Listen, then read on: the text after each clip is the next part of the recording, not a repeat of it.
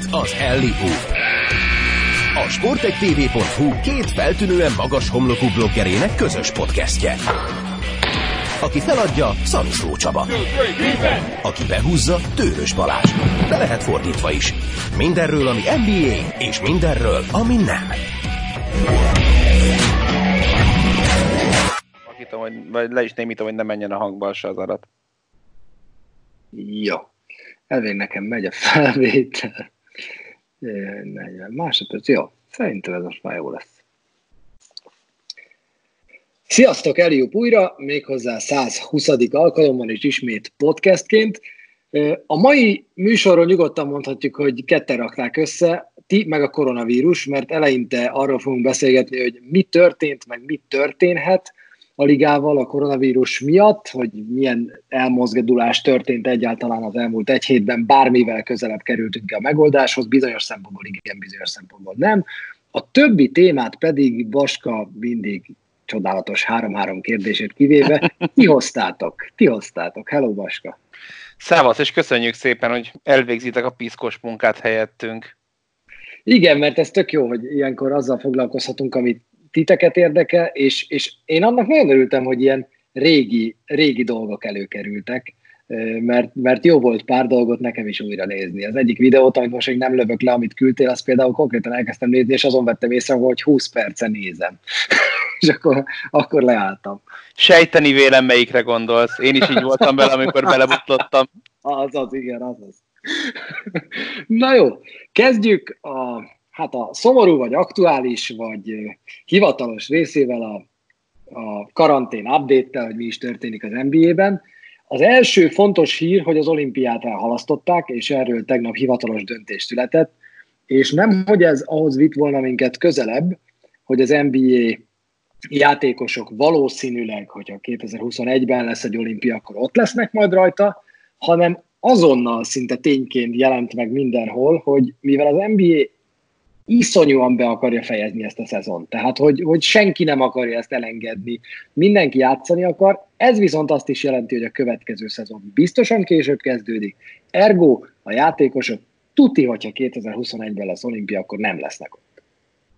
Annál is inkább, mert ugyan nincsen még új dátum, de azt sem zárták ki, hogy 2021 tavaszán rendeznék meg az olimpiát, ami teljesen nógó lenne, de hogyha esetleg a klasszikus egyéves eltolással számolunk is, és az NBA nagyjából valamikor mégiscsak újraindul, akkor olyan szinten facsarnák ki ezeket a játékosokat, hogy azt gondolom, hogy mind az NBA, mind a játékos szakszervezet tiltakozna ez ellen, és a közvélemény is abszolút megértő lenne, hogyha azt mondanák, hogy bocs, de most pihennünk kell elkezdték a számolgatást, és visszafelé kezdték el a számolgatást körülbelül.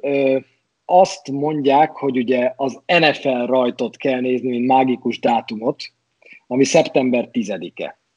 Addig be kell fejezni, nincs mese. Nyilván, hogyha már megcsúszott a szezon, a legideálisabb talán az, hogyha az egy héttel hamarabb fejeződik be az NBA szezon, mint ahogy elrajtol az NFL idény de, de most azt mondják, hogy a június eleje, június közepe az a legkésőbbi dátum, amikor el kell rajtolnia valamiféle alapszakasz hajrának, valamiféle playoffnak, valamiféle döntőben a végén. Te inkább az elmúlt egy hetet mindenféle plegykát a folytatásról, a dátumokkal, a formátumokkal pozitívumnak vagy negatívumnak gondolod, abból kiindul, hogy múlt héten azt mondtad, hogy azért az amerikai történések miatt, amik, amik pontosan abban az irányba haladnak szerintem, amit úgy kb. te elképzeltél a múltkor, amikor pessimistán nyilatkoztál. Szerinted inkább jó vagy rossz irányba mozdult el most a dolog a folytatást illetően? Figyelj, hogyha cinikus öreg ember akarok lenni, akkor azt gondolom, hogy ezek túlnyomó részt pótcselekvések.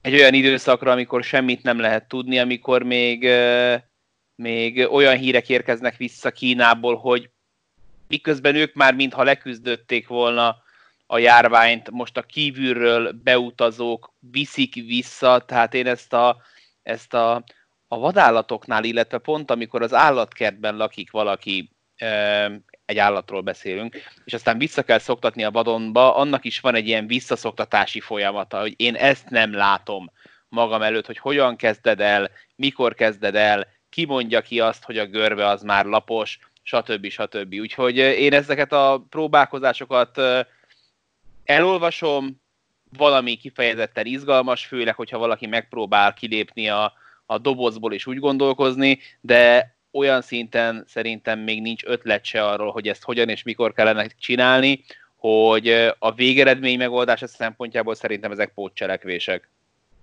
Akkor a határ az valahol ott van, ami, ahol mondjuk el tudjuk választani az eljobb hallgatóknak a nagyjából tényeket, meg a minden további feltételezést, az ott van, hogy az NBA az minden áron elszánt abban, hogy ha erre bármilyen lehetőség van, akkor befejezze ezt a szezon normálisan.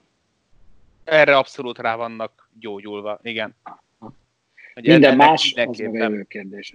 Igen, igen, és mondom, ami, ami igazából a kérdés az az, hogy mikor kezdik, hány meccset akarnak lejátszani az alapszakaszból, és milyen lesz majd a playoff formátum.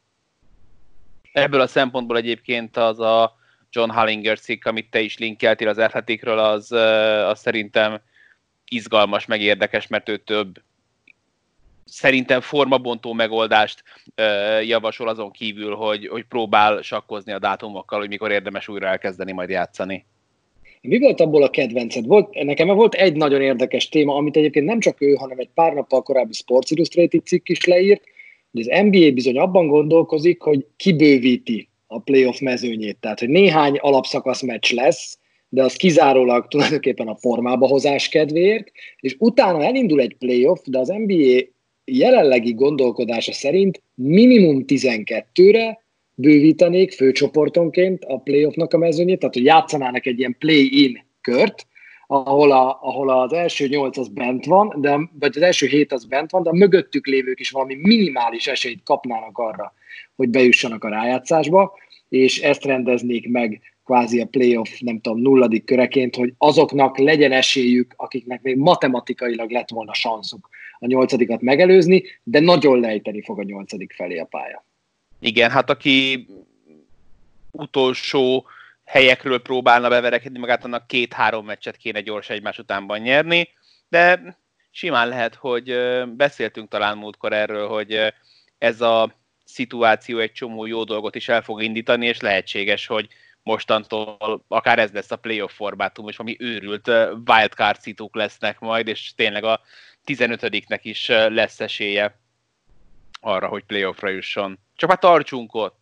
Tartsunk. Igen, tartsunk már ott, hogy, hogy, hogy ott áll a, a liga, hogy eldöntik, hogy akkor mind a 15 csapat részt vehet ebben, és akkor a Golden State Curryvel felkészül egy do or die meccsre, aztán még egyre, aztán még egyre, hogy bejusson esetleg a play utolsóként.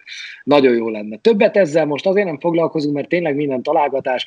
A jó hír az az, hogy körülbelül június eleje közepén kéne rajtolni, és egyelőre az NBA az nagyon-nagyon elszánt abban, hogy befejezzék rendesen ezt a szezont. Ugye nem volt még olyan NBA idény, amelynek végén nehéz lettek volna bajnokot. Filadelfiából volt még egy érdekes hír, ahol először jól bejelentették a négy napos munkahetet és a 20%-kal csökkentett fizetéseket, aztán nagyon-nagyon gyorsan kihátráltak ebből. Igen, miközben egyébként a világ meg ebbe az irányba haladt, tehát szerintem 15 év múlva négy napot fogunk dolgozni a legtöbb helyen, de az emberek meg a munkavállalók egy része, vagy jelentős része ezt úgy gondolja, hogy egyébként a fizetése meg ugyanannyi lesz, mint öt napra. Fura nekem, hogy, hogy erről nem volt egy hatás tanulmányvizsgálat, hogy mi fog történni egy ilyen bejelentésnél, mert ebből ilyen piszok gyorsan kihátrálni, hogy a Sixers tette, ezt nehezen látom, hogy nem tudták volna valahogy ledemózni, hogy ez így lesz. Hát meg ugye mindezt, mindezt nem tudom, egy, egy héttel, másfél azután, hogy mindenki elmondja, hogy a legfontosabb most, hogy a, a gazdag játékosokért nem aggódik senki, aki elszórja a pénzét, az elszórja a pénzét, az amúgy sem nagyon lehet mit tenni, de hogy azok a munkavállalók, akik takarítják az arénákat, és most munkanélkül maradtak, na őértük aztán a játékosok is, a klubtulajdonosok is, mindenki adományozik, összeáll, és ezzel szemben kijön Philadelphiával egy olyan hír, hogy bocs, mínusz 20 százalék. Igen.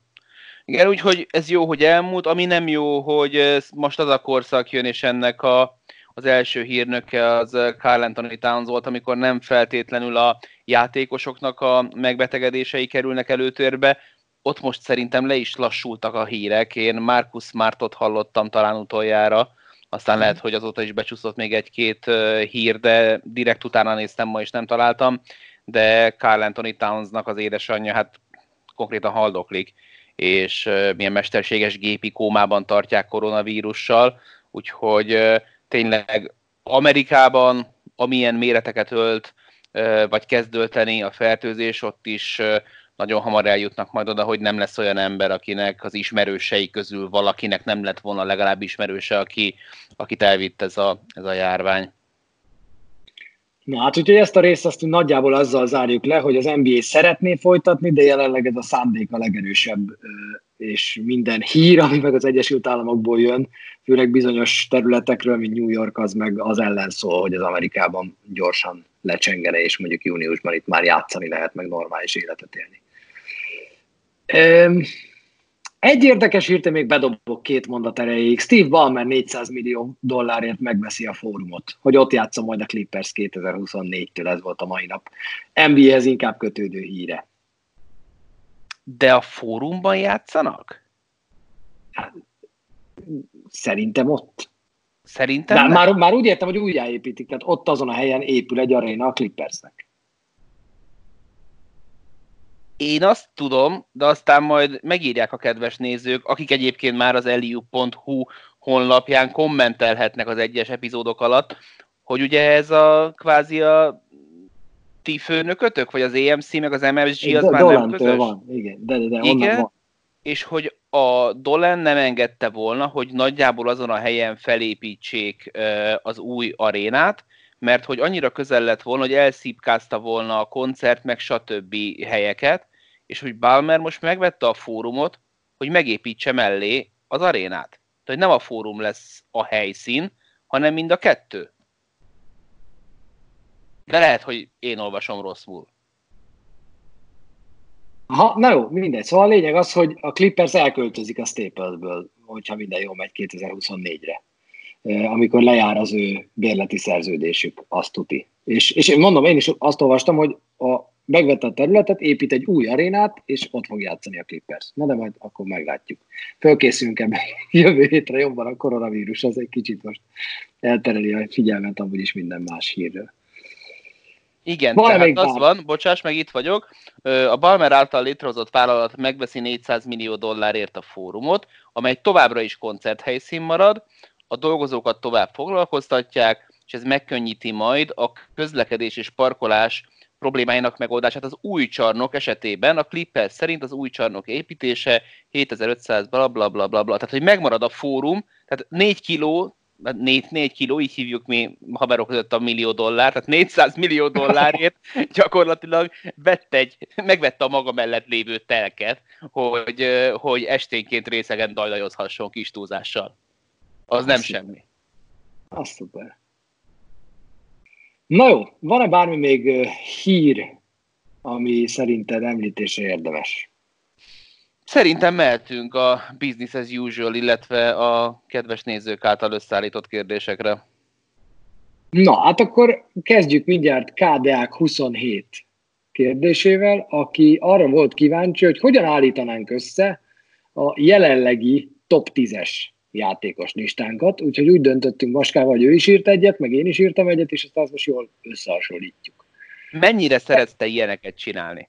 Ó, én nagyon utálok. Illetve én... először, először nagyon szeretem, hogy jó, ez tök izgalmas, aztán elkezdett csinálni, és rá, én nagyon sokat gondolkoztam az elsőn, aztán nagyon sokat gondolkoztam a második, harmadikon, és rengeteget gondolkoztam így a, a kilencedik, tizedik, ki az, akit behozzak, ki az, akit kihagyjak, posztokat hasonlítani össze, nagyon-nagyon nehéz. Én viszonylagosan, én, én is utálom, és meglepően gyorsan végigértem, és a 8-9-10. De nekem, nekem egytől hétig nagyon könnyen ment, a 8-9-10 volt a dráma konszenzusos elsőnk van. Ez egy picit meglepett, azt hittem, azt hittem hogy merész leszek. De De én, én, én, nekem az első verzióban Kawhi Leonard volt az első. Neked meg Jannis? úgy indultam el, hogy, hogy tavaly évvégén, ha megkérdeznek, az évvégén, a szezon végén mondom, akkor Kawai teszem oda. És, és ahhoz képest mi változott, és hogyan néznek ki a trónkövetelők. És így kezdtem el gondolkozni, és aztán így tudtam én is lejjebb tenni Kawait, és, és tudtam elé tenni embert, illetve, illetve embereket. Jó, szóval az első LeBron James. Miért első LeBron James? Nem normális dolog, hogy LeBron James az első egyébként. Nem normális, de, de hogyha azt kell néznem, hogy ki az, aki a legkomplettebb játékos, aki, aki támadásban abszolút felveszi a versenyt, ha nála van a labda, Jannisszal és Kawhi Leonarddel, még ha másmilyen eszköztárral is dolgozik, Védekezésben, ha olyan napja van, akkor nincs látható távolságban lemaradva. Viszont játékintelligenciában, illetve az, hogy hogyan szervezi ezt a csapatot, azt gondolom, hogy komoly előnyben van, mind Kawaihoz, mind Jannishoz képest. Mondom, azt hittem, hogy merész, de ezek szerint te is valamilyen logika mentén erre a döntésre jutottál. LeBron James még mindig a liga legjobb játékosa, illetve újra a liga legjobb játékosa. Ez a nagyon durva, hogy visszanövekedtek azok a részvények, azok az értékei, még a szezon elejéhez képest is. És két dolog emeli szerintem, illetve egy dolog emeli Kawhi fölé, és egy dolog emeli vissza, egy másik emeli vissza a trónra az, hogy újra, újra úgy védekezik majdnem, mint régen, azzal az aktivitás, azzal az akarattal, mert James mindig jó védő volt, csak volt idő, hogy leszarta, hogy nem érdekelte. Nem védekezett, tudta, mikor kell védekezni, és mikor nem. Most meg azt látod rajta, hogy minden egyes mérkőzésen ő a saját tér felé is ugyanannyira figyel, koncentrált, mint, a, mint az ellenfélén. Ja, a másik meg a, a játékszervezés, tehát hogy 10, 10 gólpassz fölött ez, ez döbbenetes, hogy James, James ezt is tudja hozni a pályafutása végén, hogy így hoz egy dupla-duplás átlagot pontból és, és gólpaszból. Ez emelte nálam Leonard fölé. Janniszt én nem tudtam Leonard fölé rakni, mert, mert nálam Kawhi Leonard lett a második, Jannis Antetokumbo lett a harmadik, ez viszont az előző szezonnak szól, a befejezéseknek szól, annak szól, hogy hányszor említettük a playoff sorozatokban és a nagy döntőben Kawhi Leonard nevét egy mondatban Michael Jordanével, ami nagyon-nagyon ritkán gondoltuk, hogy elő fog fordulni, ha egyáltalán valaha valaki gondolt rá, hogy ezt a két nevet egy mondatban említjük. Úgyhogy nálam Leonard emiatt Jannis előtt van, és Jannis a harmadik. Teljesen egyetértek. Én azt gondolom, hogy ezek között a játékosok között tényleg nanokülönbségek vannak, mint, hogy, mint amikor a, a, a, nem tudom, hogy koncerten ültél már, vagy álltál-e már a keverőpult mellett. És hogy ott ül a hangmérnök csávó, és folyamatosan így fogdossa a gombokat, de semmit nem csavarbaz meg, hanem ez a, ez a látszat munka, hogy, mind, hogy, hogy mindent ilyen, ilyen nanomilliméterekkel tekerget. Tehát ilyen különbségek vannak a játékosok között szerintem. Viszont LeBron James ezt 35 évesen teszi le az asztalra, Jannisnál keményebben dolgozó csávót meg kevesebbet találsz. És van Kawhi Leonard, aki meg load managel. És hogy ez nekem tökre nem játéktudásbeli különbség, hanem, hanem LeBronnál a Comeback Player of the Year award emeli az első helyre, Kawhi pedig, pedig ez, a, ez a kicsit megúszós alapszakasz húzza vissza. És az a pusztító hatékonyság, amit meg Jannis amikor a pályán letesz az asztalra, meg a parkettára, meg az, hogy hogyan építi a játékát, és, és egyre magabiztosabb triplából is még sorolhatnám, egyszerűen ezek emelik Kawai mögé, miközben egyébként papíron, meg vegytiszta körülmények között, meg ha egy meccsre kéne ember, akkor lehet, hogy Kawai Leonard lenne a jobb döntés, de amit beletesznek a nézők szórakoztatásába, meg, meg, meg a saját játékukba, az alapján James és Jannis nekem most megelőzi Lenördöt. Oké. Okay. negyedik helyen ugyanaz a játékos áll, akit mindannyian nagyon várunk vissza. A pályán is, meg a sajtó megjelenéseiből is lehetne több. Kevin Durant. Nagyon sok helyen azért ő most lejjebb van, de ez azért jó hír, mert akkor azt is gondoljuk mind a ketten, hogy azért Durant azokkal a képességekkel, meg adottságokkal, amik neki vannak egy ilyen sérülés után is vissza tud jönni azért a legjobbak közé. Én azt gondolom, hogy Kevin Durant tett annyit a játékért, hogy, hogy addig ne írd le, amíg nem jött vissza, és nem bizonyította. Az a Kevin Durant, aki akkor lesérült, az szerintem a liga negyedik legjobb játékosa. Az más tészta, hogy egyéb személyes, meg, meg, meg nem szakmai okok miatt azzal vitatkoznék, hogy várom vissza, tehát hogy nem kelek föl hajnalban izzadtan, hogy mikor jön már vissza Kevin Durant, de hogyha visszajön, akkor örülni fogok neki, mert, mert ezek szerint megegyezünk abban, hogy a liga negyedik legjobb játékosa. Az ötödik, hatodikban is megegyezünk, csak nem ugyanabban a sorrendben. Nálad ötödik Curry, nálad hatodik Harden, nálam ötödik Harden, nálad hatodik Curry.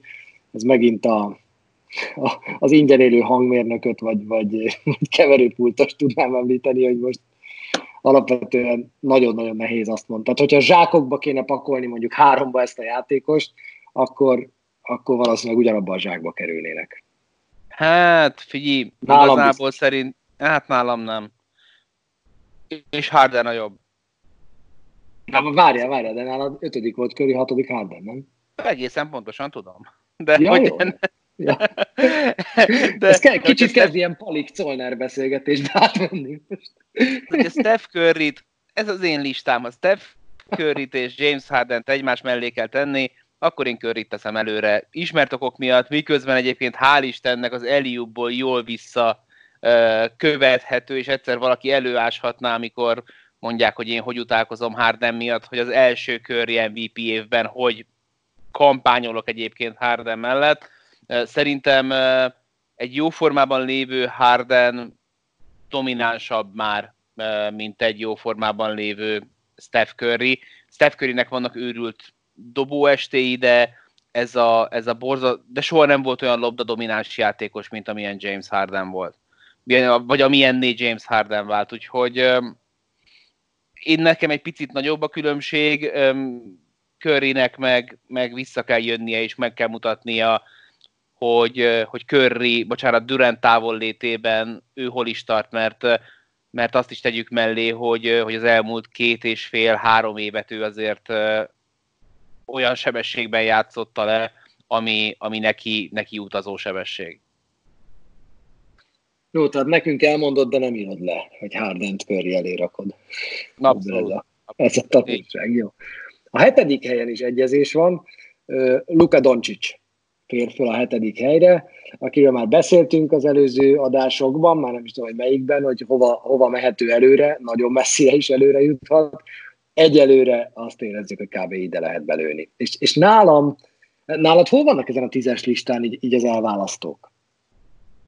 Nekem úgy, hogy beszéltünk eddig róluk, tehát az első három volt nagyon egyértelmű, az volt a Tier 1, utána volt a következő három, ez a, ez a Tier 2, Nekem Doncsics nagyon elkülönült, hogy őt kell betennem hetedik helyre, és az utolsó hármon gondolkoztam, és ide még volt három nevem. Ő a legnagyobb ígéret, szerintem Doncsicsot azért akartuk minden áron ide betenni. Tehát azok közül, akikre azt mondják, hogy tuti jó kezekben van az NBA Jamesék után, mert itt vannak a fiatal tehetségek, és azok közül, akik mondjuk még maximum másodévesek, mint Doncsics, egyértelműen őt kellett ide betenni erre a tízes listára, de nálam is itt van a, a hatodik hely után van az, ahol már igazából innentől lefelé már egyértelműen lehet vitatkozni, hogy kit raksz be, meg kit nem. Mondd akkor a nyolcadik, kilencedik, tizedikedet. Oké, okay, nálam Nikolaj Jokic a nyolcadik, Anthony Davis a kilencedik, és Damian Lillard csúszik be a tizedik helyre. Nálam Anthony Davis a nyolcadik, Paul George a kilencedik, és Jokic a tizedik. Tehát tulajdonképpen egy név az, ami különbözik, Damian Lillard, illetve Paul George. De szerintem, tehát Paul George nekem abszolút ott volt a, a következő két-három névben, akit el kellett engednem, nem tudom, Westbrook volt még oda felsorolva, meg pú, most már nem emlékszem, meg kitöröltem a doksimból, de, de, de Paul George az utolsó között hullott ki. Na hát ez a tízes listánk körülbelül. Úgyhogy Baskánál James, Jannis, Kawhi, Durant, Curry, Harden, Doncic, Jokic, Davis, Lillard, nálam meg James, Kawhi, Jannis, Durant, Harden, Curry, Doncic, Davis, George és Jokic. Ha van kedvetek, írjátok meg ti is a tiéteket, és küldjétek el nekünk. Igen, ezen gondolkozom basszus, hogy kéne nekünk valamilyen ökumenikus komment helyet találnunk, vagy mindenki, ahogy jól esik neki. Hát alapvetően most azért mindent megtalálunk, ugye most már, most már az eliup.hu, amit mondtál, igazából azokat mindet kapjuk, hogyha kommenteltek, az Instagramot nézzük, láttam, hogy a, én a Facebookra is ránéztem, hétközben egy-két kérdés onnan van, erre a három helyre, ha kommenteltek, akkor meg fogjuk találni. Jó, akkor ezek szerint nem találunk, rendben, oké. Okay. Na, most pedig jönnek olyan kérdések, amiket szintén ti tettetek fel, egy kicsit gyorsabban fogunk rájuk válaszolni, majd kicsit talán rövidebben. Az elsőről viszont szerintem elég hosszan fogunk beszélgetni. Hegedűs Péter kérdezte, mi lenne szerintetek a 90-es évek álomcsapata? És mind a ketten összeraktuk egy kezdőötöst. Így van, hát nem tudom ez hogyan lesz hosszú, azt mondtad, hogy sok átfedés lesz. Nekem itt egyetlen poszton kellett gondolkoznom. Erőcsatár. Neked mennyire menj gyors? Erőcsatár. Nekem, hát nyilván, a, akkor mondjuk, mondjuk végig a csapatot, nála, ami egyezik kettőnk között, az négy poszt. Az négy. Hardaway. Penit rakod be? Igen. Abszolút. Te drága ember vagy. Abszolút. Te, te, de te, nekem itt tehetség, te figyelj, egy ilyen listánál, amikor egy évtizedről van szó, akkor kit, kit, kit szerettél szívesen nézni? Egy, kettő, a négyes pont az, poszt az egyetlen, ami nálunk nem stimmel, viszont hogy két embert rakjak be a Utah Jazzből, az pedig nem fog megtörténni. Mert én, én Melont beraktam négyes posztra. Nálam Hardaway, Jordan, Pippen, Melon, Olajuwon az ötös. Nálam pedig Hardaway, Jordan, Pippen, Kevin Garnett és Olajuwon. Uh-huh. Ugye Duncan korai lett volna betenni 99-es rajtal. Egyébként nálam poszt szinten, hogyha erőcsatárt kell, akkor, akkor Duncan. Vagy most, akkor most center? Most mi itt a mondás? Hát szerintem ő az elején erőcsatár, a Robinson miatt, aztán center. Tehát... Jó, oké, okay, de, de aztán utána, utána, utána eszembe jutott, hogy a 95-ös draftolású Kevin Garnett, tehát az évtized felét azt már az NBA-ben játszott. Nem ekkor volt a legjobb, de már akkor is lenyűgöző volt. De ez a csapat, ez magasságban, védekezésben, tehát ebben a csapatban van, hát Jordan biztos, hogy volt évvédője, Olázsóan is, lehet, hogy Garnett is volt évvédője? Azt nem mondanám meg, Scottie Pippen szerintem nem volt, de kellett volna neki, hogy Penny lett volna a maga, nem tudom, két méterével a, a leggyengébb láncszem védekezésben, és akkor mi lett volna a támadásban? Ez, ez a csapat, ez szerintem all time nagyon nehéz kihozni ellenük jobbat. Jó, elkezdett James meg ezeket bepakolgatni, de hogy még itt a labda is azért elég jól elfért volna. Simán, simán. Én, én azért raktam be Melont, ehhez képest. Egyrészt Garnett, amit mondtál is, hogy hat éve, de ezzel szemben Melonnak a teljes évtized. Másrészt nekem Kál Melonnal kapcsolatban volt egy óriási vitám már, amikor kim voltunk a, a Cornélon túrt forgatni, és akkor az NBA től ketten, hárman elkísértek minket, és elkísért minket az a Chris Fitzpatrick is, aki, aki tulajdonképpen a, a nem internet média directora az NBA-nek. És pár sör után a, belemelegettünk a Duncan Malone témába, hogy akkor most ki a jobb, mit tudom én, és ez egy ilyen nagyon-nagyon-nagyon numbers guy a csávó. Tehát, hogy elképesztően statisztika, statisztika, statisztika, minden, és én akkor tanultam meg egy picit jobban tisztelni Carmelont, amikor ugye egyszer elmélyedtem azokban a számokban, amiket Carmelon hozott, mert rákényszerítettek, mert ő fizette a sört, és elmondta, hogy, és, és végigvettük 17 szezonon át 20 pont fölött. Úgy, hogy az újonc idényétől kezdve az utolsó szezonjáig minden alkalommal 8-assal kezdődött a lejátszott meccseinek száma. 80, 81 vagy 82. Az összes szezonban, ugye most utána nézve pontosan James és Bryant mögött harmadik az év ötös a szavazásokon, 11-szer került be az NBA legjobb ötösébe, 14-szeres all volt, és és minden idők második legtöbb pontját ő dobta a ligában, úgy mellesleg még. De Melont erről a listáról nem tudtam kihagyni, ez az egyetlen egy csere, ez a csapat piszkosul jó lenne. Így is, meg úgy is. Mm, igen, nem megyek bele a Mölon rendembe, nem bánom, hogy őt hoztad be. Egyébként megnéztem, és igen, ez, ez bizony három év védője, plusz Kadi Pippen. Az igen. Bán Mártoné a következő kérdés, aki azt kérdezte tőlünk, hogy ti az elérhető archívumból milyen meccseket néznétek, néztek vissza. Na, erről azt gondoltuk, hogy egyrészt tök meglepő, hogy sokkal több NBA meccset lehet megtalálni úgy amúgy a YouTube-on régről, mint azt úgy gondolna az ember, hogyha elkezdi beleásni magát. Most már rengeteg meccs fel van, vagy teljes, fel van vagy teljes egészében, vagy egy fél idő róla, akár eredeti amerikai kommentárral, úgyhogy Baska hozott három meccset a 90-es évekből, én meg hoztam hármat a 2000-esekből. Így van. Um, frissek az, tehát, tehát válasz ki három meccset, ez, válasz ki a kedvenc hajszálaidat, még az én, mi esetünkben ez... Hát ez... gyorsan meg. Ez meló. Igen, az Efraim Kishonnak volt egy, egy ilyen humoreszke, ahol ahol kopaszodik, és akkor megy mindig a fodrászhoz, és akkor megbeszélik, hogy ötöt jobbra fésüljön, négyet balra, és akkor a végén már mindegyik hajszának neve van, és akkor utolsó nap, utolsó nap elvesztette Josifot, és akkor ki van borulva. Na szóval, tehát kb. végtelen, úgyhogy nem akartam megőrülni.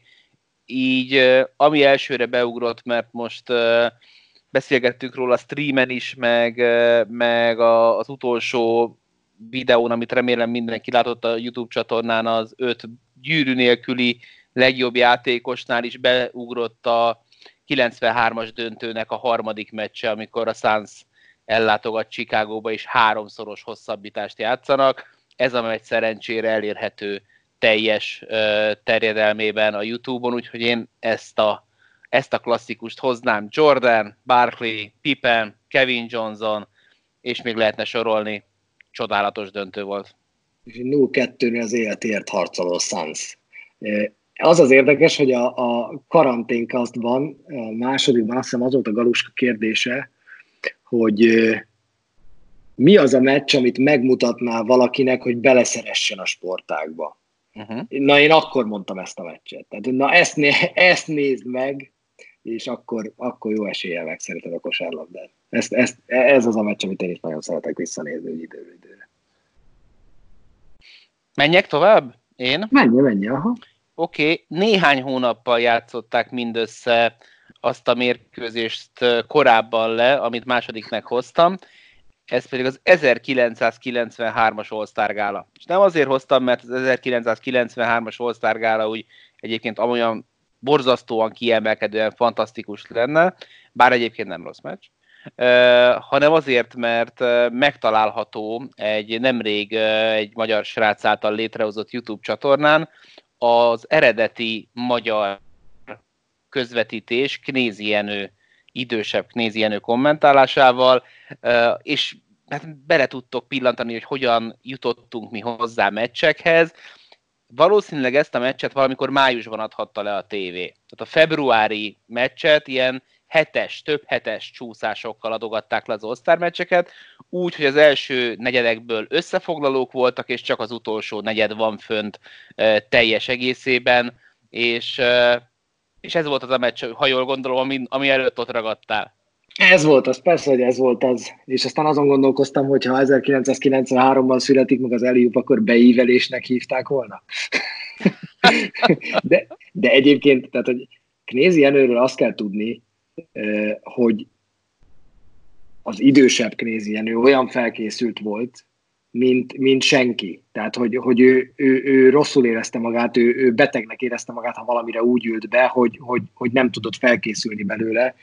És egyébként, ha visszahallgatjátok most ezt a közvetítést, az, az, egy, az, az egy teljesen vállalható, tök jó. Én, én, én így mosolyogva ültem előtte de oly, és olyan szinten um, naprakésznek tűnő, úgyhogy nincs internet, nincs lófas sem, Igen. És nézi Jenő, tudja, hogy, hogy ki, honnan, hová igazolt, milyen szezonja van, ott abszolút olyan, mint hogyha... Szeret. Igen, igen, igen. igen. De, és, és, és, és, hogy ülnek a sztorik.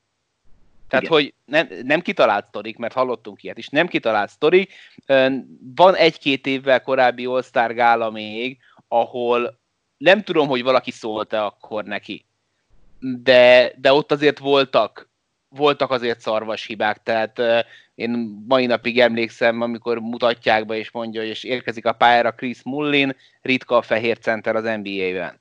Igen, Chris Mullin se az. De hogy, tehát, hogy meg, tehát ott voltak, voltak, voltak nagyobb csúszások, ez tű pontos ez a meccs már. És, és, és, és, és marha, jó, marha jó hallgatni, meg, meg, meg, meg, meg tehát ilyen nosztalgia trip, na.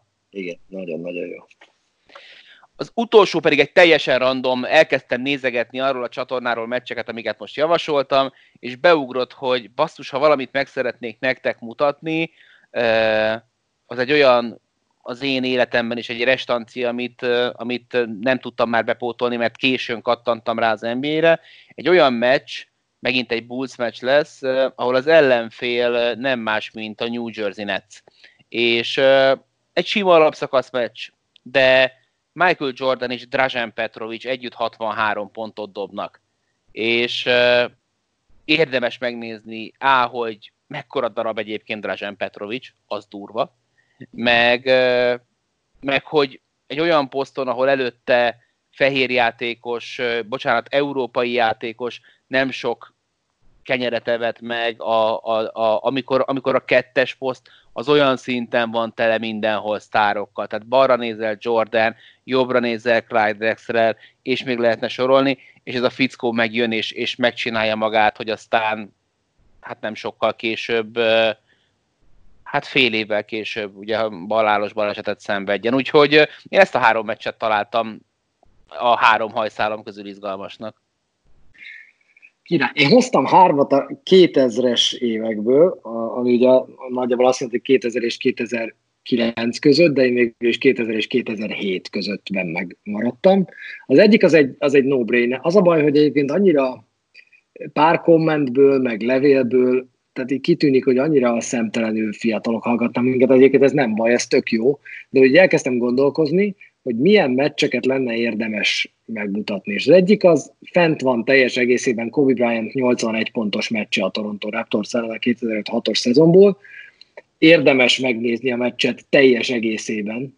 Fönn van nagyon sok ilyen highlight reel, de hogy hogy jut el Bryant 81 pontig, azt, azt igazából úgy, úgy érdemes megnézni, hogy egészben ezt a két és negyed órát megnézitek. Egyébként a linkeket azt majd azt betesszük majd a, a cucc alá, és akkor, akkor meg tudjátok ott, ott nézni az összes meccset. Ezt a honlapon keressétek, jó? Tehát a honlap poszton már A másik két meccs, az pedig nekem a breakout meccs, vagy, vagy a legemlékezetesebb meccse Dwayne Wade-nek és LeBron Jamesnek. Az első az Védnek a, a döntő hatodik meccse a Dallas ellen. Uh, bocs, igen, nem, bocs, harmadik meccse a Dallas harmadik, ellen. A harmadik meccs a Dallas, a hatodik sem volt rossz, mert az egy tripla-duplás meccs volt, ha jól emlékszem, de a harmadik meccs az egy 0-2-es állás, 6 perccel a vége előtt mínusz 13, és a Dwayne Wade elszabadul.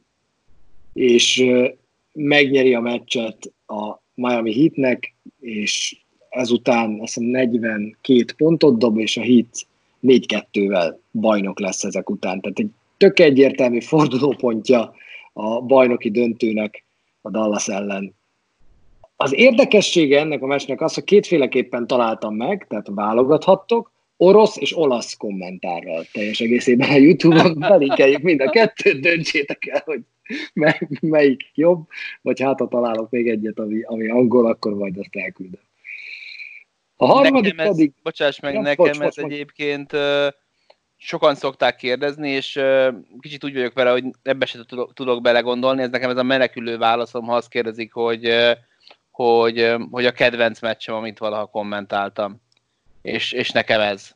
Uh, amikor mai napig előttem van, amikor már csak már csak pár pont van, és jön a Miami, és jön a Miami, és, és Méhes Gábor kirúgja maga alól a széket, és állva kommentálja végig az utolsó négy vagy öt percet, és akkor most nézed, hogy mit és állj föl, te is, tök ciki, hogy ülsz, de közben meg olyan a meccs, hogy Jézusom, úgyhogy, úgyhogy nekem ez, ez, ez az egyik. Ugye hát akkor már 2006, az első döntő. Első szezon.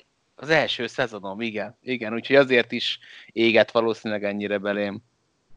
És akkor mindössze egy évvel később a keleti döntő ötödik mérkőzése, LeBron James az előző idényben kikap a Detroittól újoncként, és aztán utána visszavágásra készül, és a keleti döntőben össze is futnak a pistons 2007-ben.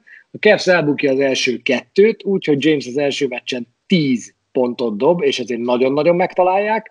A következő kettőt megnyerik, 2-2, és akkor jön az ötödik meccs, kétszeri hosszabbítás, amelyben LeBron James dobja a Cavs utolsó 25 pontját, és van a meccsnek egy szakasz, amikor 30-ból 29-et. És megnyerik ezt a meccset, és itt körülbelül a Pistons az olyan szinten tehát megszűnik létezni, hogy a következő meccsen közte 20 és tovább jut a Cavs. Nekem ez volt, e, én ezt a meccset közvetítettem, és nekem ez volt az, amit én az agyamat először dobtam el LeBron james hogy ilyen nincsen. Ezt abszolút adom, ez, ez, ez, ez, fú, az akkor is már sokkoló volt, úgyhogy ezt, ezt én is meg fogom nézni szerintem.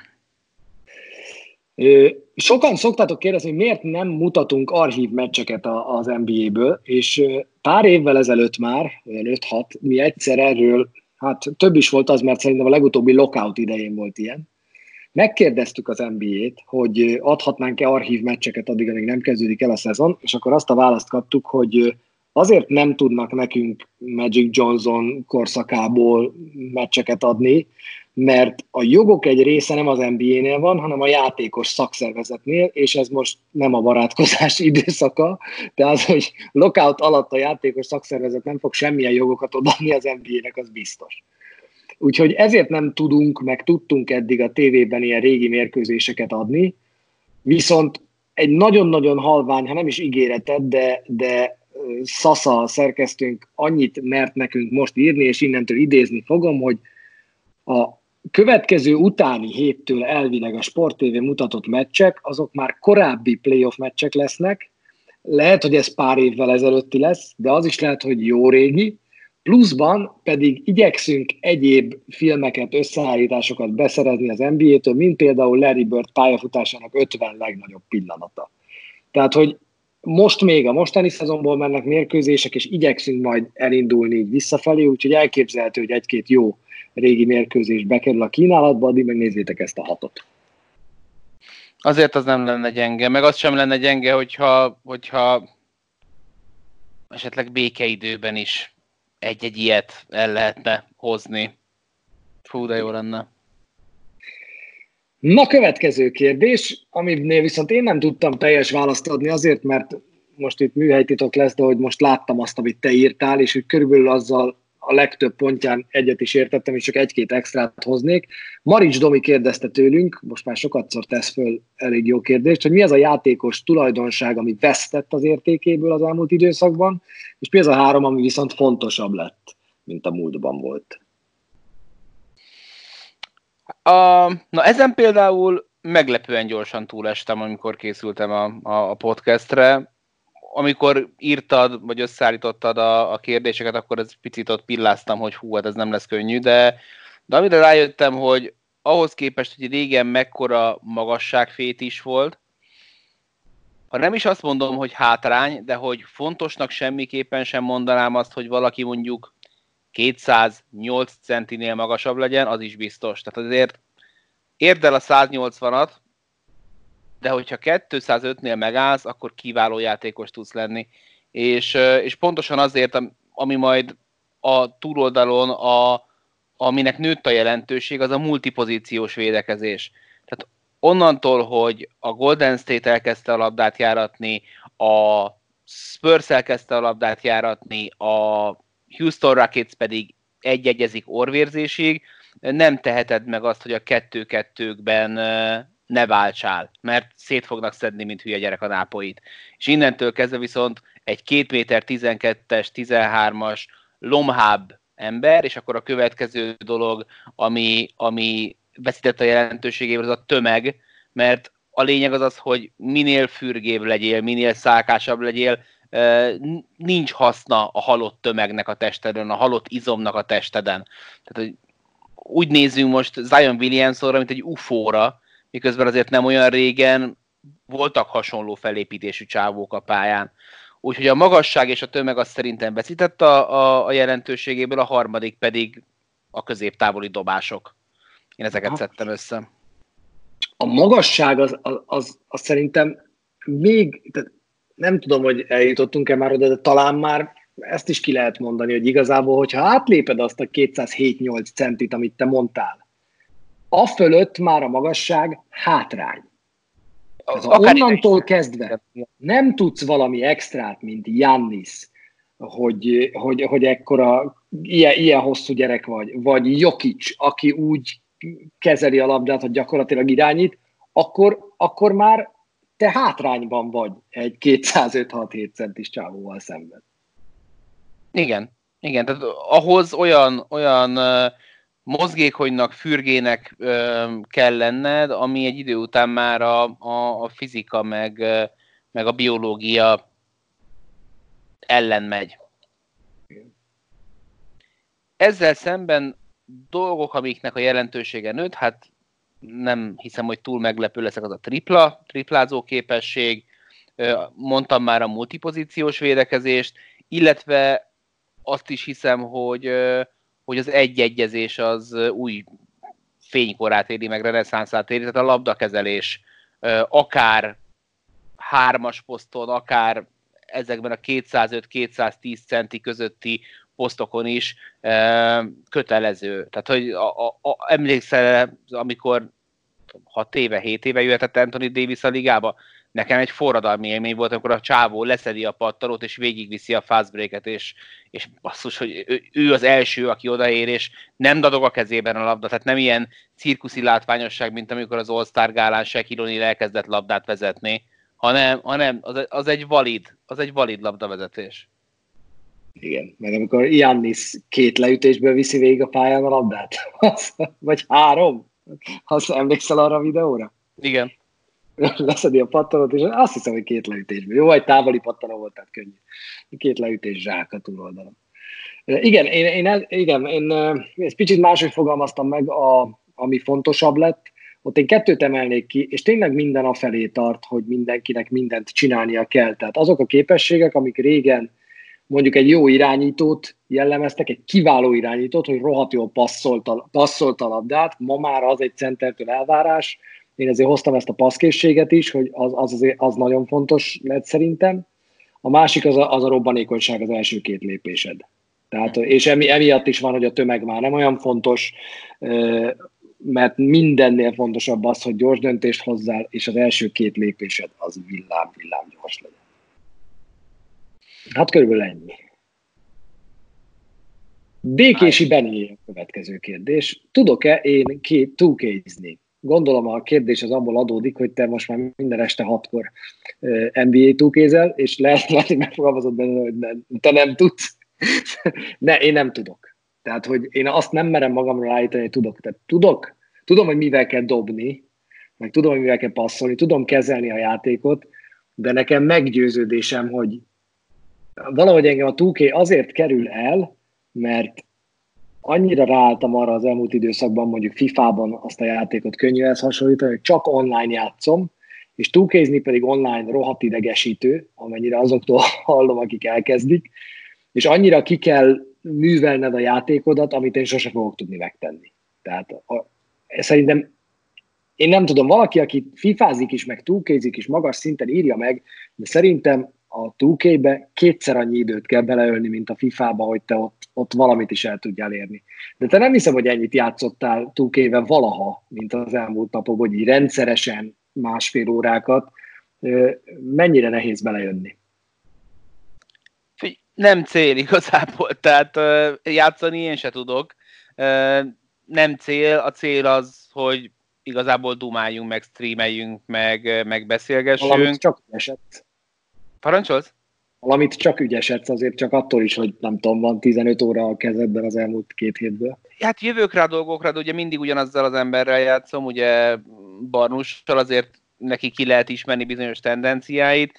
Játszottunk egyszer Benke Szilárddal, Benke Szilivel, azt egyébként nem a játék miatt, hanem egészen nyugodtan podcast formátumban keresétek meg a csatornámon Youtube-on, mert piszok érdekes dolgokról beszélgetünk szerintem, egy ilyen másfél órás interjú lett belőle, ahol a játék tényleg csak, csak háttér. Hát vissza kellett vennünk a nehézséget alulról a másodikra, mert semmit nem dobtunk be, és akkor a nézők követelték, hogy ennyi téglából most már tényleg lecserélhetjük a gyodát egy rendes téglafalra délen, úgyhogy mi lenne, és most azóta bebedobálunk már tisztákat, úgyhogy, úgyhogy az őrület, ma most elkezdtünk blacktopozni, tegnap játszottunk egy Maxi Box Will Chamberlain egy-egyet, ma pedig volt egy Luca Trey Young, és aztán pedig nyomattunk egy Stockton Malone Jordan Pippen ellen.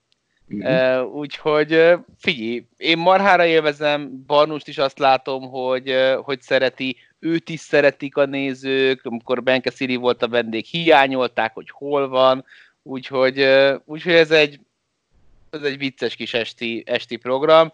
Lehet, hogy most be fogunk állni arra, hogy csak minden második nap leszünk, mert azért engem is meghajt, hogy, hogy ma éppen tudom, 6 órakor már a gép előtt ültem reggel, és akkor 5 óra 50-kor lehajtom a laptopot, és 6 órakor még másfél órát legyél, legyél, legyél vicces, úgyhogy fárasztó, de, de, de bírjuk. Majd egyébként mondom, játszottunk NBA, NBA Jam-et is, meg NBA Playgrounds-ot is, úgyhogy vicces. És, és mi az állás? Ö, most bekötöttünk, hűha, 10, nem, 9, 7, 9, 8, 10, 10 8, 10 8 szerint az állás. 10-8 az állás, mert most tegnap meg ma nem nagyon játszottunk értékelhető meccseket. Kipróbáltuk viszont, képzeld el a WNBA-t. Kurva jó. Tök picik a játékosok, egy kis vékonyak, elférsz sokkal jobban a pályán, kevesebb blokkolás van, olyan beautiful game-et nyomtam Csabikám, hogy, hogy így, így úgy tapsoltál valamit egy kis fóka. Mar, marha jó játszani vele. Marha jó játszani vele. Na, azt lehet, hogy majd akkor kipróbálom, de most én mostanában módszeresen pofon veretem magam FIFA-ban, ez ma is megtörtént, holnap is megfog. Úgyhogy én nem tudok, nem tudok NBA-t ukézni. Mi volt az eddigi legnagyobb bírói baki, amit meccsen láttatok? V. Krisztián kérdezte. Na, ilyen kérdéseket én stream közben kapok miközben játszol, olvasod a kommenteket, és próbálsz szórakoztatóan beszélni, és így fasz meg. Úgyhogy egy picivel jobb, amikor, amikor ide érkezik. Hát figyelj, most ide nem akartam, nem akartam komolyra venni a dolgot, úgyhogy én azt a e, szituációt hoztam, amikor e, Joey Crawford kivágja a kispadon röhögő Tim Duncan, aztán élete első és egyetlen kiállítását ekkor kapta meg, mert, mert kineveti egy ítéletét azt hiszem az a klasszikus játékvezetői power tripnek az iskola példája. Szörnyű. Szörnyű, és, de, de, és ott már annyira jól reagál Duncan, hogy elkezd még jobban röhögni, és széttárja a karját, és nem érti, hogy mi történik. Én egy idei szezonból hoztam, ez is Spurs lesz, de a Spurs ezzel jó járt. Én azt az esetet hoztam, amikor, majd szintén belinkeljük, amikor egy Harden zsák után nem adják meg a Houston Rockets kosarát a San Antonio Spurs ellen egyszerűen, és ez két ok miatt volt különösen kellemetlen. Egyrészt azért, hogy az, hogy három emberből egy se vegye észre, hogy ez kosár volt, mikor az egész aréna ezt tulajdonképpen látja, az elég érdekes. Ráadásul ugye van videóbíró, és annak ellenére, hogy ez az eset nem volt visszanézhető, mert állítólag Dentoni későn szólt már, hogy visszanézzé, né, mert folytatódott a játék, de ugye mindenki fejében már ott van, hogy van videó, bíró basszus, hát nézzétek már meg, hát a fociban is a gól, nem gól kérdés az az első, ami kiderül. Úgyhogy én ezt hoztam, én ennél nagyobb idiótaságot, mint hogy nem látsz meg egy leindítás utáni kosarat, az ilyet még nem nagyon láttam. Háromból egy se látja meg. De hát azért Szerintem Nagyon ez, röhögtem, ez, hát megnyertük. Igen, szóval e, e, ez, ez, egy, ez egy adást ki tudna tenni, de, de szerintem érdemes ennek. Főleg most, hogy együtt játszunk a Budapest Igen. Mi egyébként hogy viseled a, a, a te mennyire, azért néha látom, hogy te is felhúzod magad videókon. Nem annyira, mint én, de felhúzod magad.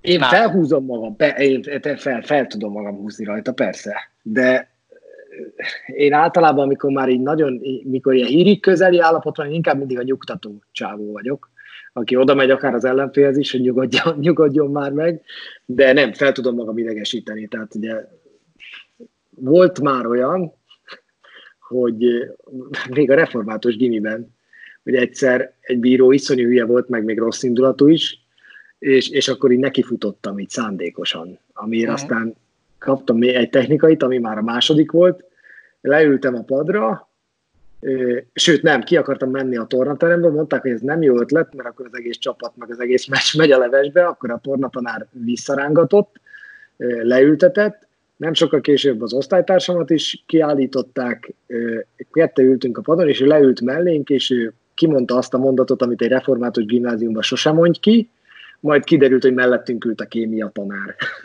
úgyhogy, oh. a, úgyhogy a másnapunk se indult túl jól, viszont készültünk Ez a hangyosabb képletében. hogy szokott mondani, hogy a, a teremtő profán emlegetése mellett? Így van, a teremtő profán emlegetése mellett, így van, és akkor, és akkor megbeszéltük a meccs után, hogy holnapra készülni kell kémiából. És, és jól gondolkoztunk. Te tudtál meg rólam új dolgot, mióta együtt játszunk? Rólam sokan nem tudják elképzelni, a kollégáim azok teljesen nem, hogy én, hogy én fel tudom húzni magamat dolgokon. Ugye, én nem lepődtem meg azon, hogy te fel tudod ezen magadat húzni. Azon egyáltalán nem. Ne, nem, nem, én nem, nem lepődtem. Én kb. így képzeltelek el. Tehát egy ideig e, így tűröd, ami az első falt mondjuk, amit jogtalannak érzel, és akkor a másodiknál kulturáltan oda mész a bíróz és magyarázatot kérsz, de a szemedben azért ott van, hogy több ez, mint finom érdeklődés, és akkor, amikor még mindig, még, még mindig nem, nem tudnak normálisan fújni, akkor, akkor meg szívesen megveszed a meccs után. De, de azok meg már nyugodt beszélgetések, hogy nem maradjon benned, nem? Tehát, hogy... De nem, szerintem nem vagyok hisztérikus. Nem. Hát, hogy így, így próbálkozom, aztán nem mindig sikerülne. Na jó. Köszi. Ferenci azt kérdezi tőlünk, inkább edzők lennétek az NBA-ben, vagy GM-ek, vagy játékos megfigyelők, és miért? Na most kezdte a választ, én erre nagyon könnyen tudtam válaszolni, kíváncsi vagyok, hogy te is, és ha igen, akkor Na, hogy? Én csaltam. Csaltál? Egyiket, egyiket se választottam. Te úgy, úgy, úgy választottad meg, hogy a háromból választottál? Igen. Hát ez volt a kérés. Hát tudom, de én itt csaltam, mert én, én nem, hát a leg, leglámább választottam. Te, te, te tulajdonos szeretnél lenni. nem, nem, én szeretnék egyszer egy csapat kommentátora lenni, egy teljes szezon é, tehát, hogy kísérni őket mindenhova, egy csapatnak az életében elmélyülni, azt, azt a bizsergést érezni, amit egy kommentátor nagyon-nagyon ritkán érezhet, hogy te tudsz bizonyos infokat már előre, de nem oszthatod meg őket, és a közvetítésben ezt hogy csomagolod be úgy, hogy mégis elmondj valamit a nézőnek, de ne sértsd meg a csapatot, egy, meg, a, meg az elveket, egy csomó, csomó ilyen helyzetbe kerülsz bele, Sokszor beszéltük már, hogy beatwriternek lenni az egy-két szezonon keresztül biztos nagyon vicces, utána meg a vállással egyenértékű, de, de, de egy szezonra ezt, hogy egy csapat mellett ott lenni, és menni velük, és közvetíteni minden meccsüket, ezt, ezt, ezt nagyon-nagyon kipróbálnám. Már csak azért is, mert Magyarországon erre sose lesz lehetőség. Igen, bármiben elmélyülni én ezen, ezen igen, nagyon, tehát én nagyon szeretek reklámügynökségnél dolgozni sok szempontból, mert változatos, de, de szerintem az én ilyen figyelemzavarom, meg, meg nem tudom minek nevezzem, az részben ennek köszönhető, hogy, hogy egyik pillanatban egyik ügyfél A-típusú problémájával foglalkozom, a másik pillanatban pedig egy B-ügyfél B-típusú problémájával. És időnként elképzelem, hogy milyen lehet, amikor valaki ügyfél oldalon dolgozik kommunikációs területen. Tehát, hogy nekem most kis túlzással minden ügyfelünkről minden az eszembe kéne, hogy jusson hogyha érted ezt, hogy mindent. Hogyha megyek az utcán, és, és vagy olvasok egy hírt, akkor bármelyik ügyfelemről eszembe kell jusson. És hogyha valaki mondjuk a, nem tudom, a telkó céget, mondjuk a Vodafone-nak a, a, a kommunikációs csapatában dolgozik, neki mindent a Vodafone-on keresztül kell nézni, hogy oké, okay, nem tudom, ez történt a világban, vagy Magyarországon, ez nekünk hogyan releváns, és hogy ez a, ez a bármit csinálhatsz, de mégis van benne egy szűkülés, és emiatt érdekel az, amit te mondasz, hogy milyen lett, amikor, amikor egy csapatot uh, kell ilyen, ilyen szinten követni. Úgyhogy... Miért lennél GM? Nem GM lennék.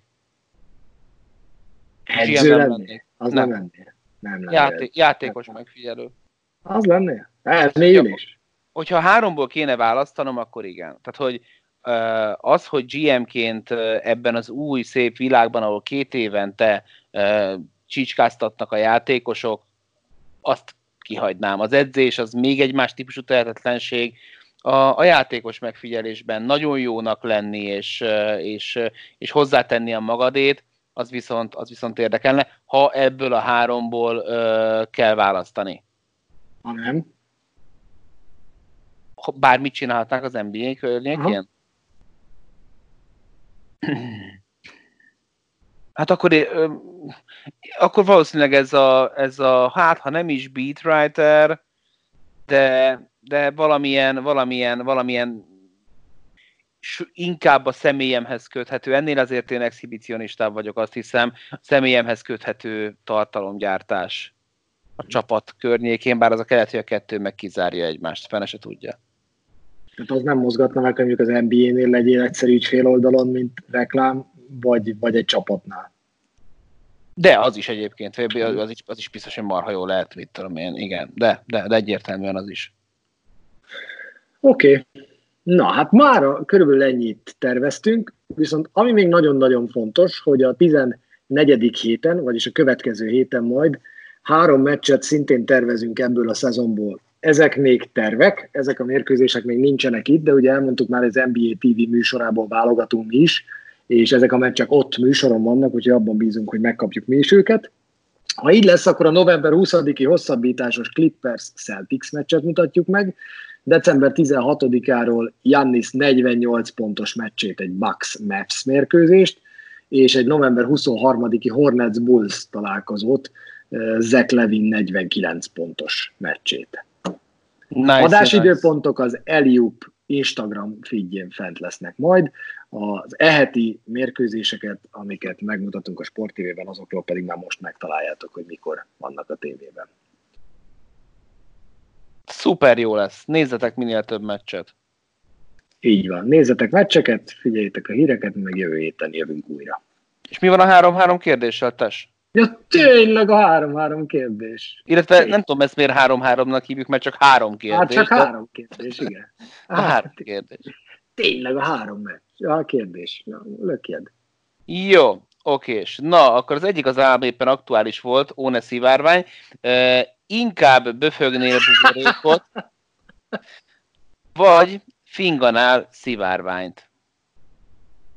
Azt mondtad, hogy ezen te egyszer hatalmasat vitatkoztál szilveszterkor. Ez egy ártatlan egyik... témának tűnik. Miért? Miért volt ebből vita? Mert, ne, mert, mert már részegek voltunk. Egyrészt, más, más Ezt most nem tudom gyorsan elintézni. az, hát főleg most még mindig a hűtő van az egyszer, amivel meg akarom törni a bőjtöt, de még kitartok.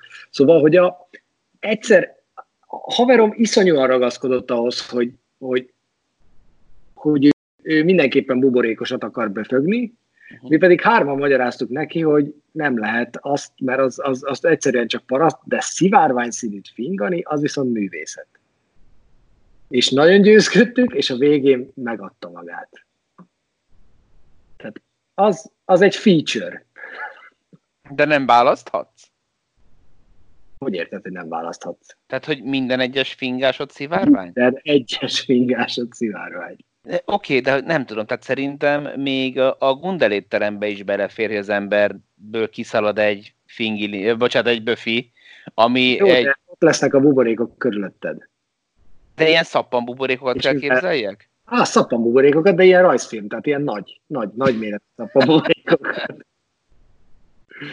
Figyelj, művészet ide vagy oda. Nem vállalod? Én, én, én, én nem, szeret, nem szeretnék egy ilyen, egy ilyen, nem tudom, minden repülő utánból egy Pride, igaz, Pride voltam, felvonulást csinálni. De mondtam már vele transatlanti repülőjáratom, én megértelek. Én megértelek. Nézd, és tudod, jönnek a stewardessek, kitart egy Pride-os felvonulást itt bal oldalon. Én inkább, inkább, inkább a böfögést választom. Oké, okay, na a következő kérdés. Uh, inkább fénykardot szeretnél, vagy inkább erőt? Tehát, hogy force abilities-t. Hát force abilities, ez gyors. A fénykarddal most mit kezdek? A halálvagány tök jó, hogy ott van a fiókon, van a polcon, van a nem tudom, meg hogy azzal vágom a sövényt, meg, meg, meg a nem tudom, de hát erőt, persze, hogy erőt. Azt se tudják, hogy én voltam. Jó, és melyiket választanád? A ja, hogy egyet kell választani. Veszélyes utaményjárokat? Azt hiszem, igen. Hát az, az akkorát futott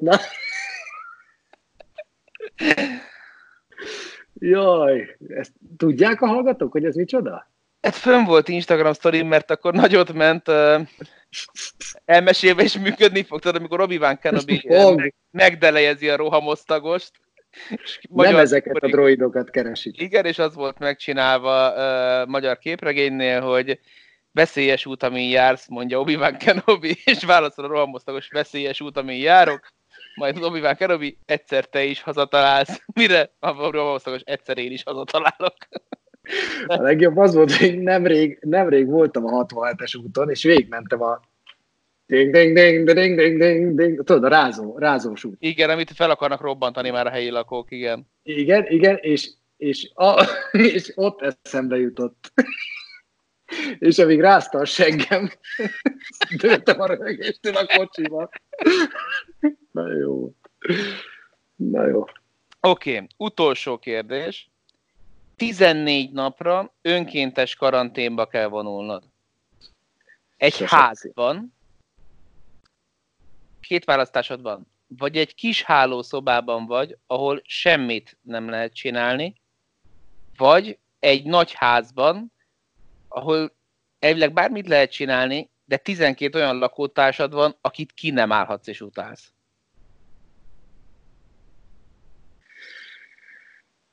Tehát egy kis házban a családoddal. Nem, nem, nem, nem, nem, nem. nem. Egy, egyedül? Ja, egyedül. Tehát önkéntes karantén egyedül egy kis szobában, ahol semmit nem lehet csinálni. Ja, hogy egyetlen egy szobában? Igen és nincs könyv, nincs konzol, nincs, nincs semmi. Nincs. A falra rajzolhatok, ha van ceruza. Vagy, vagy egy házban, ahol 12 olyan ember van, akit utálok, de minden földi. Egyébként igen. Az a szerencsé, én azért nagyon sok emberrel nem vagyok rosszban.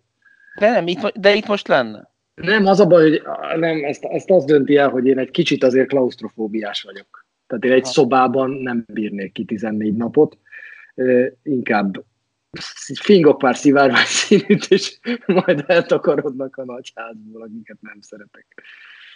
Én nekem a nagyház inkább azokkal, akit utálok. Valahogy, valahogy figyelj, ez, ez a helyzet azért valahogy csak összehozza azokat is, akik annyira nem szeretik egymást, úgyhogy inkább legyen az. Te? Hát, fú, valószínűleg egy nagyon jó ilyen önismereti trip lenne, 12 nap, de hogy, hogy egy hogy egy könyvet se, tehát hogy legalább könyvet adnának, mert akkor az ember így olvassa, meg fejleszti magát, meg gondolkozik, meg csinál egy ilyen El Camino-t a fejében, de hogy, hogy legalább néha kapcsolhasson ki. Ha adnának könyvet, akkor, akkor bemaradnék a szobában, én ilyen szempontból nem tudom, mennyire lennék klaustrofóbiás. Ha van neki ablaka, azért az szerintem még bírható. Egyébként meg én is felgyűrném az ingújamat, aztán lássuk. Így van, az is egy jó kis önismereti teszt azért. Yeah. Na jó, most már tényleg vége, vagy még kihagytam valamit? Mást már nem. Mást már nem. Akkor nézzetek meccseket, mi pedig jövő szerdán jövünk. Sziasztok! Hello!